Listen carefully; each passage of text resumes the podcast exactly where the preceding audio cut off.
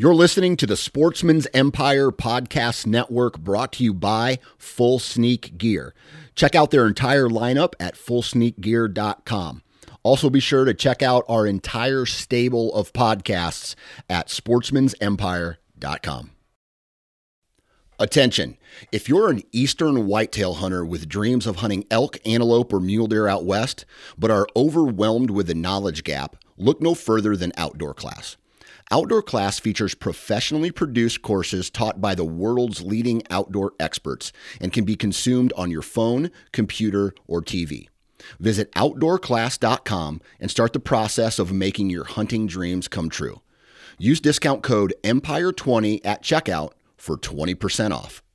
Transform the way you hunt with the all new base cellular trail camera connected by the Moultrie mobile app. Moultrie Mobile's industry best app gives you complete control over your camera settings, up to the minute updates from the field, and other interactive scouting tools on your smartphone or computer. Features like weather forecast, advanced species recognition, interactive maps, and a whole lot more. For more information and to make your purchase, visit www.moultriemobile.com.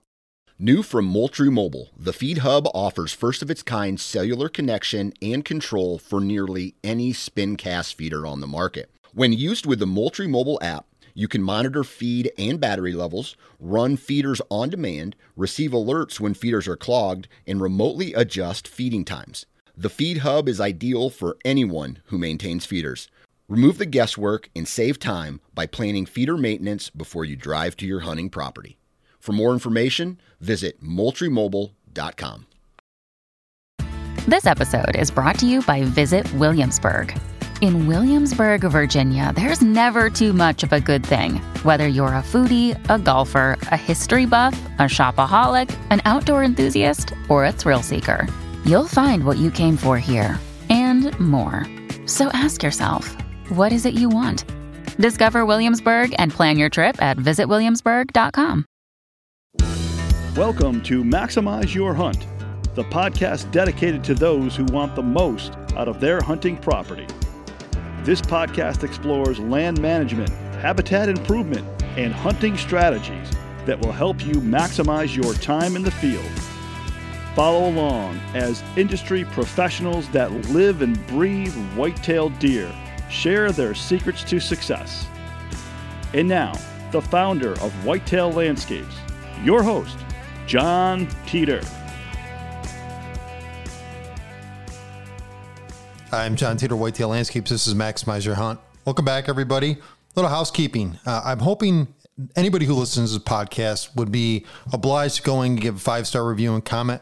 I really appreciate that. You know, I've been doing this podcast for over a year now, and uh, we haven't taken any sponsorship. I've done that by design. I'm focusing on providing education and support to people that want to improve their properties, uh, that want to connect with the right people. You know, over the past, I'll say three, four weeks, I've had a lot of reach outs and I just want to be clear with everybody. I'm trying to get back to everybody. I'm trying to get you in the schedule. I've connected a few of you with other consultants that I'm I'm connected with. So I'm open to that and, and just keep reaching out. Some people providing questions and I'm responding when I can. And just busy and uh, I'm on the road a lot. I just got back from a client visit today and it's, you know, I was working this weekend. So I'm really busy working with clients, trying to get them kind of moving and shaking. The other thing I want to mention is we, you know, I once you listen to this, we released a podcast on building grouse habitat, and I hope people listen to that because that was really detailed. You know, trying to specify layout, plants, distance, you know, spatial distribution on the landscape. You know, Todd Waldron and I, I thought did kind of a nice job with that. So I think that was kind of a detailed, kind of involved podcast that was really I don't know, uh, you know, educational. And uh, I'm excited. I've got a lot more stuff coming up with, you know, some gurus, but I'm really excited for this podcast today. And uh, this has been a long time coming. And uh, I want to kind of introduce the guest really quick. Hey, Brian, are you on the line? Yes, sir, John. Okay, so if anybody's familiar with the Habitat podcast, uh, those guys have been around quite a while and uh, it's Jaron and Brian, and and I'm happy to have you know uh, Brian Helblath on today, and I'm I'm excited for him because he's ha- he's had a journey over the years, and I- have talked to him. I've been on their podcast. Some of my guests on my podcasts have been on theirs, and I, I think they've got a wealth of knowledge. Brian himself has has been you know, doing habitat design and layout for over 20 years, and he's got a lot of experience. So we're going to get into his experience and kind of pull out from the spiderweb some of the knowledge he has and, and kind of dig deep into what he hasn't, you know, he's failed at and, and find some of his successes in that failure. And uh, so I kind of want to introduce you, Brian, and give you, you know, kudos. And I appreciate listening to your podcast. And I would ask anybody who listens to this podcast, please listen to the Habitat podcast. There's a ton of good information and, and a ton of good guests on there. So that's my intro to you. How you been? I'm doing great, my friend. Good to talk to you again. Good, good. And I had a great time on your podcast. So hopefully uh, I can uh, do the same. Let's get into your your journey and where you started and where you're at today. Uh, property, you know, you you had purchased property and, and then you upgraded and let's kind of go through your story a little bit. Sure. Um, starts back um, even before I had some property. I met a friend of mine uh, through a traditional archery shoot, and um, he had mentioned that he had had some property in Ohio, and he was thinking about planting some food plots. And this is probably um, right around 2000, 2001. And uh, he was kind of green at it, and I was kind of green. And I said, "Sure, I'll, I'll give you a hand." So started trying to learn as much as I could back then you know the internet was in its infancy and um, weren't as many um, chat groups and things quite about habitat like there are now and and, and different uh, resources. So just kind of learned a lot from uh, books and magazines and trial and error and started helping my friend on his property and just planting some simple food plots and it's kind of how it all started. So where you're at today is quite evolved from those days um, but you've purchased property, and let's go through your evolution of buying land, and then let's go to where you're at today and, and why you've done what you've done over the years. Sure. Yeah. So uh, my goal was, I think I was in my late twenties. I, I grew up in the suburbs. I never really had my own piece of property, and my my family's kind of suburbanites, and grew up in the cities, working in factories and things, and uh, nobody really had any land, but my dad was a big outdoorsman. He always made time for me and my brother and took us fishing and hunting. And I always thought, boy, it'd be really nice to have my own place someday. So I started saving for that. And uh, I guess it was about 2007. I bought my first piece of property. I live in Pittsburgh, Pennsylvania, but Ohio is only maybe 20 minutes from my driveway. So uh, this, the archery seasons are longer, the soil's better, the deer are bigger and uh, so I figured that that's a good good place to start with uh, land ownership. So I found a 25 acre piece that I could afford, and um, was lucky enough to save up enough money to, to and, and, got a good deal on it, and worked that for probably I guess about six years, and uh, the market caught up, and um, I was fortunate enough to sell that and and turn that into a 40 acre piece, which which I ended up moving probably about an hour north of where that one was. But yeah, just uh, the the whole way, um, learning how to get better at habitat work and learning what works and what didn't, and and just trying to uh, improve every year. So in that journey, you kind of leveled up. You went from a 25 acre piece to a 40 acre piece. I'm guessing the value of the property may have increased during that time frame or not. What, can you explain a little bit about that? Yeah, so there was a couple of factors. Um, the real estate agent had bought it, and um, for an investment, so he wasn't really heavily invested into it. I think he got it off of an estate or a uh, um, some kind of uh, I don't know if it was a tax sale or an estate sale, but from talking to him, it sounded like he got a really good deal on it, and he had it listed. Uh, I think it was thirty-five thousand at the time and I said, well, I said, I'd like to be around a thousand an acre. I know that probably sounds crazy to the listeners to hear that today, but back in 2007, you could get some decent properties for still around a thousand, fifteen hundred an acre, you know, in rural Ohio. So I made him an offer of the 25,000 and, and he took it. And, uh, yeah, it was, it was probably valued a little bit higher, but you know, that was a fair deal for him for what he had into it. And I had instant equity in it. So just being able to hold on to it for a few years after that, it, it increased quite a bit. That's good. And then obviously that increase, that appreciation and value you added to it gave you this 40 acre property, you know, some distance away. So that's a another commitment, right? It's a little further away, but you know, kind of tell us a little bit about, you know, what you did on that 40 acre piece. Uh, and I know a little bit about that journey myself. Sure. Yeah, so uh, it was about the same distance from home. It was just instead of heading straight west from my house, I kind of had to go uh, northwest a little bit, and uh, that was an old. I think it was a 250 acre farm that was split up. Uh, the the original investor bought the farm and split it up, so it was a good mix of. Uh, I'd say it was probably 60% wooded and, and 40% tillable. So it had a couple of fields that were fallow that had been planted corn and bean rotation before I bought it. So uh, saved me a lot of time with you know not having to clear any trees or anything like that. So I was able to jump right in and get get some food plots in and and start working on the uh, timber stand improvement. Okay, so you know having diversity is obviously important, and we talk a lot about that on both podcasts. You know, on that layout and setup of that 40 acre property, what didn't you like about it? Because eventually you sold it. So, you know, maybe it played into, I guess, your distaste, or maybe you wanted to move on. So let's talk about what you didn't like about the 40 acre property that you had purchased. Yeah, the biggest challenge, unfortunately, was uh, one of the neighbors to the west. Uh, without without getting into too many details and and bad mouthing the guy that can't defend himself, it just he was there. He bought the first piece that was split up. So it, I think he owned a 60 acre piece, and those other lots have, had sat for a long time. So he kind of had the run of the 250 acre piece that that hadn't been sold off for a couple of years. So he kind of uh, tried to continue that once I moved in, and you know he, it's him and some of his relatives would walk through. I'd catch them on camera, and I'm like, you know, you guys can't be over here anymore. I bought this property, and you know, you got your 60 over there, and um, just it, it just got tough being an hour and a half away, and and and trying to. It, it seemed like every time I I would go up there to hunt, either his cows would get out, or you know, he'd have some relatives running around, and it's it's just it, it got to be to a point where it wasn't uh, that much fun anymore trying to manage that all the time.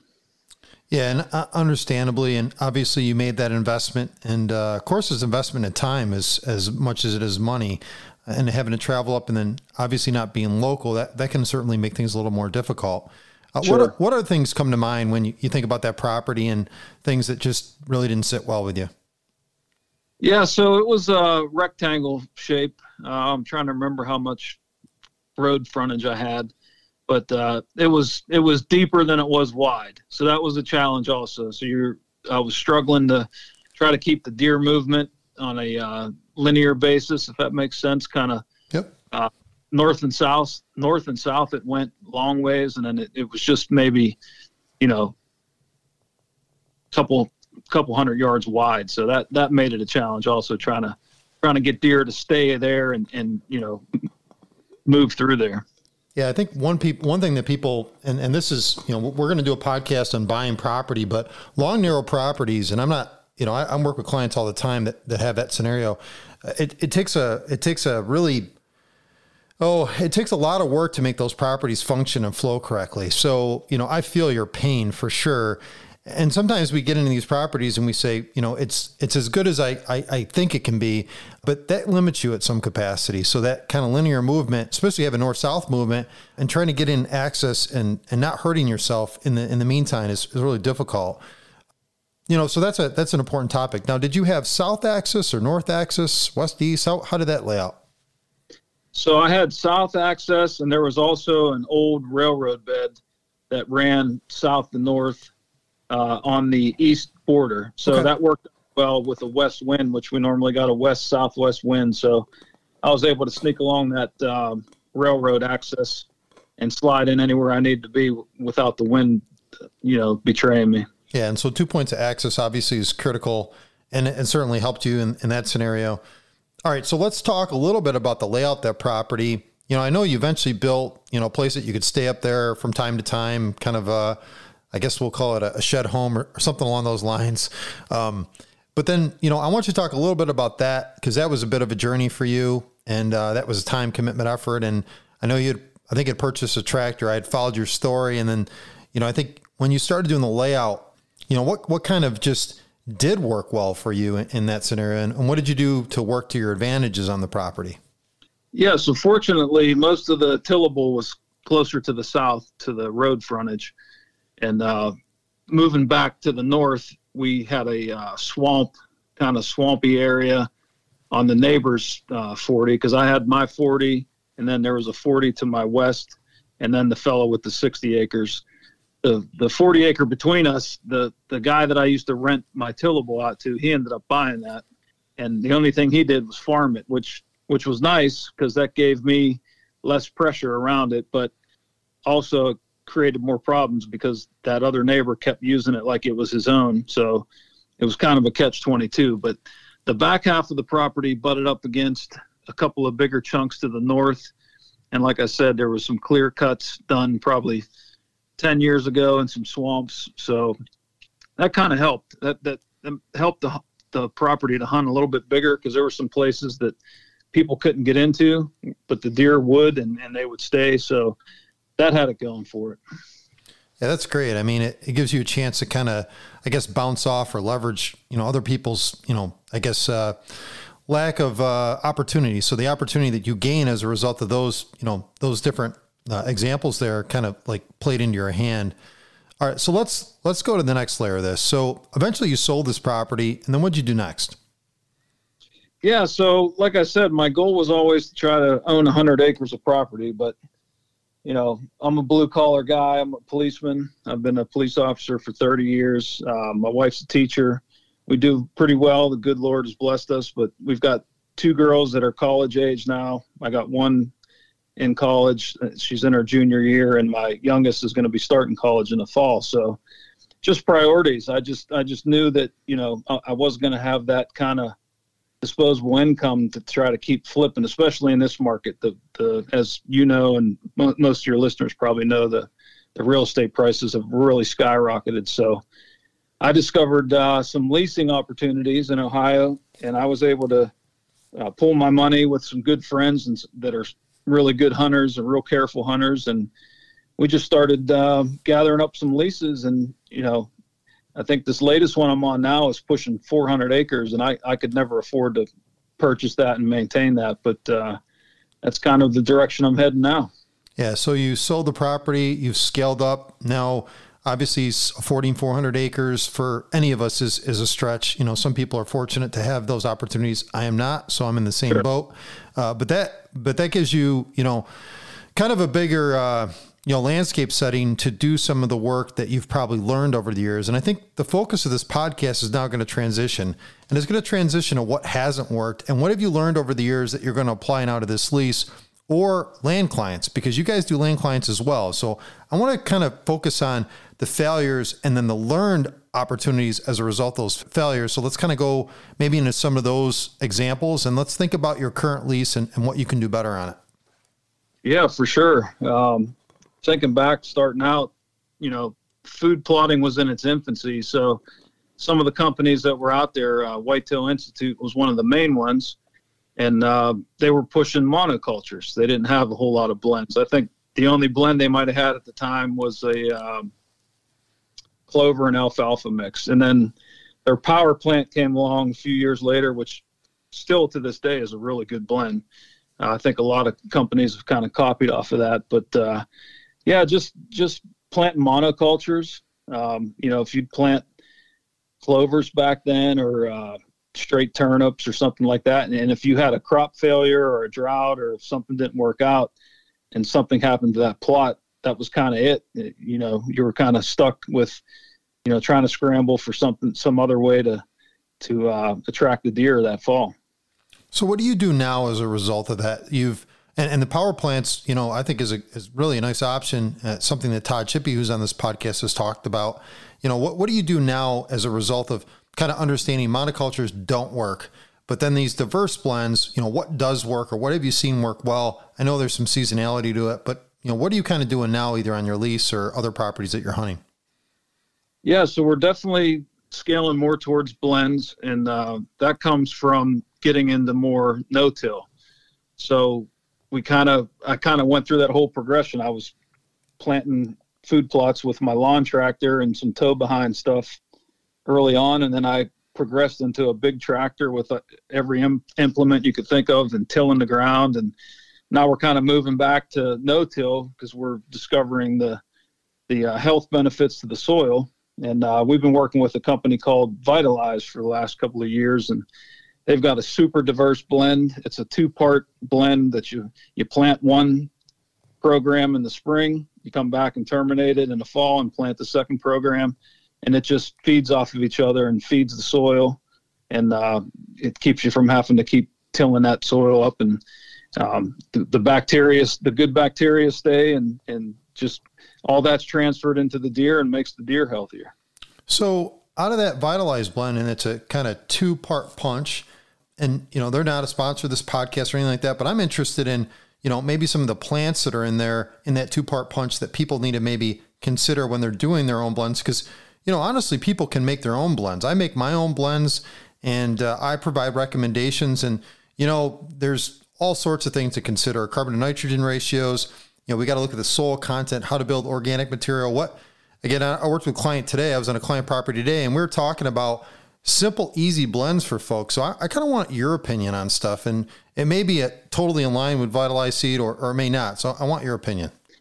Yeah, so the um, owner of Vitalize, Al Temechko, I'm, I'm, sure you've probably talked with him before. Sure. He, he's uh, super into the science behind all of this, and I'm I'm thankful to have him on speed dial, and um, he he really has educated me a lot on on the blends that are the best for the soil. So I can't speak as an expert to that, but I think if people are considering blends, they should try to incorporate you know some plants that'll fix some nitrogen to the soil you know like your uh, legumes your clovers things like that. Just, it, and you don't want to just put stuff that's just going to keep pulling everything out. You got to you got to read up on your your plant species and and make sure you got a balance of of everything that what you're putting in and taking out. You're not completely clearing it. Like if you do a monocart monoculture of corn you know, and you just keep on coming back and doing that. It's it's not helping the soil, especially if you're tilling it up all the time. Yeah, that's a great point. And you know, we talked previously on the podcast where we talked about having these blends of beans and corn in concert with each other, and, and not one maximizes the other, but they work in some synergy. And uh, you know, soybeans aren't really known as kind of more of a nitrogen fixer, but they aren't a nitrogen consumer, at least in some capacity. They do utilize nitrogen, but not in the capacity as a lot of other plants like corn does. And it's thinking a little bit more in depth about kind of the synergies of plants. And I think, you know, the old, I guess, old adage about, you know, corn, bean, squash, that combination, you know, that, you know, Native Americans had propagated years and years ago really sits well with me. It's something that I've kind of leveraged and said, you know, there's got to be some synergies between plants. So we're not always just, you know, taking from the landscapes. The other thing is, you know, we're not doing heavy crop yield. So you're not necessarily, and, and some, you know, property owners that I work with are, but in this case, yield isn't necessarily the primary focus. Sometimes in case we're looking at nutrient density. So we're looking at from, I guess we'll say, you know, some of the basics, the, uh, the nitrogen, phosphorus, potassium, those those type of macros, and we're looking at some of the nitrogen uh, across the landscape, the, the additional value that you get for the surpluses because of the plants that are available. And then we're looking at the micronutrients and their availability to the plants. And then in your case, you explain, you know, obviously the, the animals themselves consume these plants and obviously digest them, et cetera. So, you know, the diversity aspect of this, you know, creating a, a, deer ponderosa, that's what I like to call it, gives opportunity for animals to be more attractive seasonally and they receive kind of the nutritional benefits. So check out that Vitalize seed. I think that's kind of cool. And I'm kind of happy you shared that because I think it is different and uh, it's an opportunity for people to try different blends, but you can also make your own blends as well. All right, let's get into another topic, something, you know, beyond food plots, something that you feel like you know, it's a must and something that you didn't really focus in on maybe initially or even up to this point that you can do better on? Well, you know, there's there's several ways you can go with that. Um, it depends on you know planting trees. I could go into some of the mistakes I've made over the years. Um, you know, being young and and uh, full of energy, you want to buy as many trees as you can and get as many in the ground. So I would buy, you know, some of the uh, game commissions, like state of Pennsylvania has their own nursery, so you can buy trees from them, but they might only be a foot tall. But I thought, well, I'm going to plant a thousand of these things, and I'd run around and plant them. And, you know, the survival rate and you know the time that you would see to have them growing, you know, you're not going to see much of a benefit out of that, especially if you have a high deer population. They're going to crush a lot of them for sure, plus other critters in the forest. So I just learned over the years to scale back, you know, be reasonable, maybe maybe buy a dozen trees at a time, take your time, spend a little extra money, get some four, five, six footers in the ground, cage them properly, mulch them properly, and you know you'll have them bearing uh, fruit or nuts or whatever it is that you're planting within a handful of years. So you're going to benefit from that and all the work that you're doing instead of just burning yourself out, kind of spinning your wheels in the mud.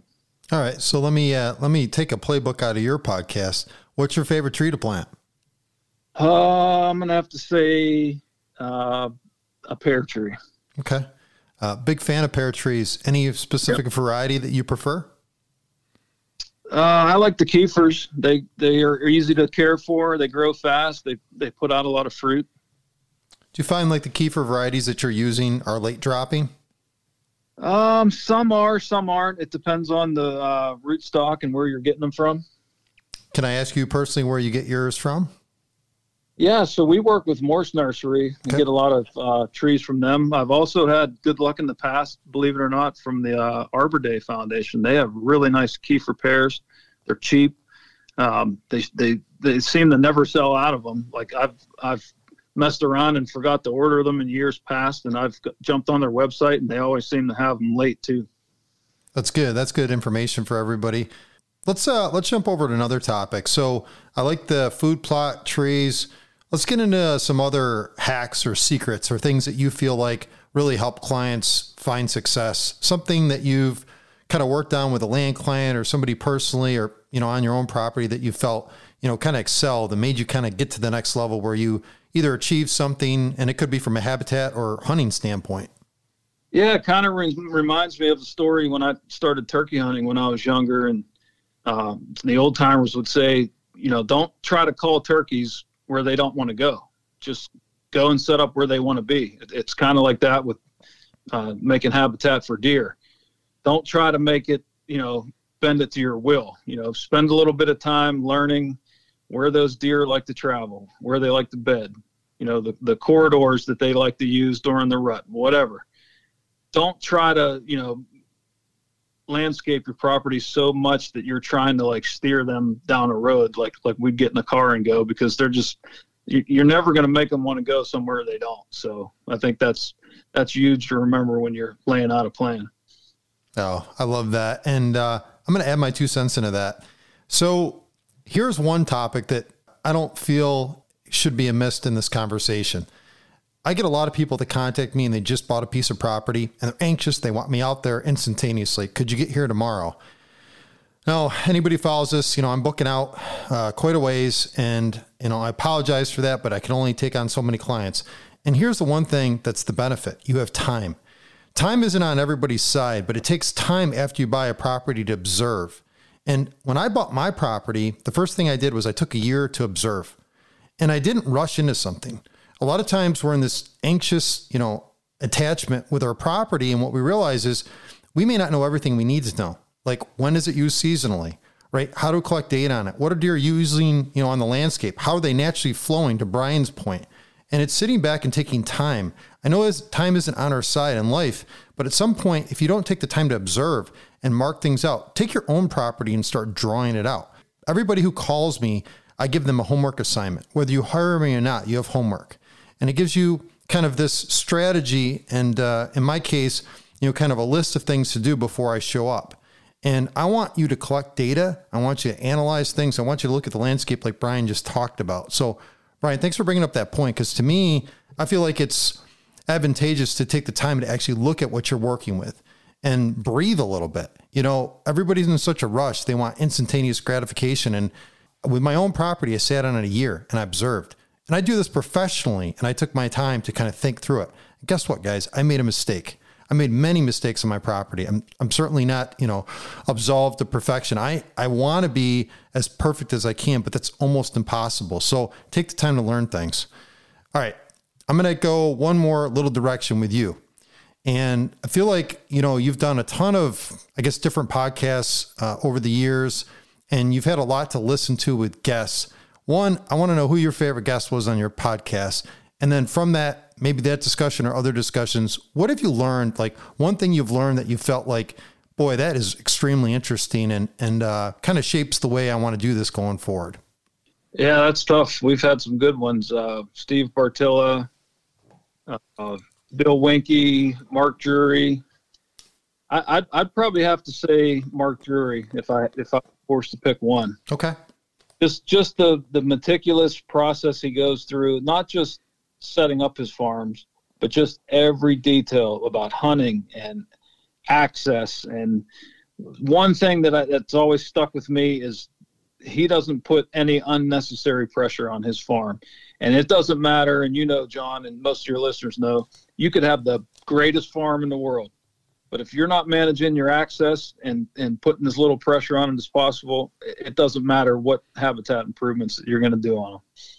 Yeah, I think that's a great topic. And I think the Drurys are obsessed with intrusion and how to manage that. And they have kind of steps that they go through that I've kind of been impressed with listening to them. And, and I agree. I think that was a great podcast. I had listened to as many podcasts as I could. I mean, you guys have had, you know, a large number of podcasts. It's hard to follow them all, but man, it's great content. All right. I want to end with, uh, you know, one last little bit. Um, you know, out of this podcast, we are kind of getting into some of your failures and successes. But I think a lot of times, you know, people want to learn from from you and what you're doing. What do you think your next steps are, and how are you taking your game to the next level when it comes to a hunting standpoint? What are you doing different going forward that that you think you kind of missed out on maybe in the past couple years, and and maybe that aligns with your goals and expectations? You know, shooting larger bucks, being more patient. What do you think makes you different going forward? Well, that's the key, trying to learn from past mistakes. And, and I have a bad habit of letting my mind override my experience and telling me, okay, this looks like a great spot. And, and I just, I'm, I'm getting better at it every year, but, uh, you know, I got to let go of that, what I think looks great and where I think the deer should be and just kind of, you know, taking a few minutes and, and scouting a little bit more. Um, getting out there in, in, in the early spring and, you know, learning the property without having to put any pressure on it during hunting season and just, just fine tuning those locations instead of just settling for what you think is just okay. Do you think that one thing you may have, I guess, gained, and, and here's something that I think I've focused on. I'll take the client property today. These clients, I'm sure, are going to listen to this podcast. You know, we took you know, basically raw property and turned it into something special. Just in the conversation today, we we kind of metamorphosized it and and turned it into this excellent property. I know that it's not perfect for my design and layout, but I feel like I got them a good way of the percentage there, and we created great spots. Do you feel like now you're able to create great spots and suck those deer to those locations where previously you were kind of hunting the sign, and uh, it's kind of maybe one of these things that you might struggle with because you, you're on a lease and, and I don't know how much work you can do on the lease, but kind of setting up great spots. You think like that's an evolution that you've kind of achieved and taking it from, well, this looks good to making this great. Have you, have you kind of experienced that in any capacity? Yeah, absolutely. So um, I'm very fortunate and, and I really won't get involved with the lease until, unless I know that I can make some improvements on it. So I've been fortunate. The four leases that I have in Ohio, the landowners been very generous and allowed us to make a lot of changes to to help us. But absolutely, yeah, you look at this stuff long enough, uh, pushing 20 years in my case, you know, some things you start to see repeatable and and the mature buck behavior. You know, when we go out west, you know, we got clients all the way out. Uh, I think Jared was down in uh, Mississippi or out west towards um, Nebraska. Deer or deer they're they're going to mature bucks. They kind of have the same mentality, you know, no matter where you're at. Now you're going to have to apply that differently everywhere you go, depending on the landscape and the terrain and everything. But those big bucks all have the same kind of mentality when you boil it down. They want to be safe. They want cover, and they want a piece of property. That's why when you kill a big buck in an area, another one moves in pretty quickly. And I've seen that over and over and over again on these properties that I've helped manage. We just had one, my lease partner Dave just shot a beautiful Ohio buck.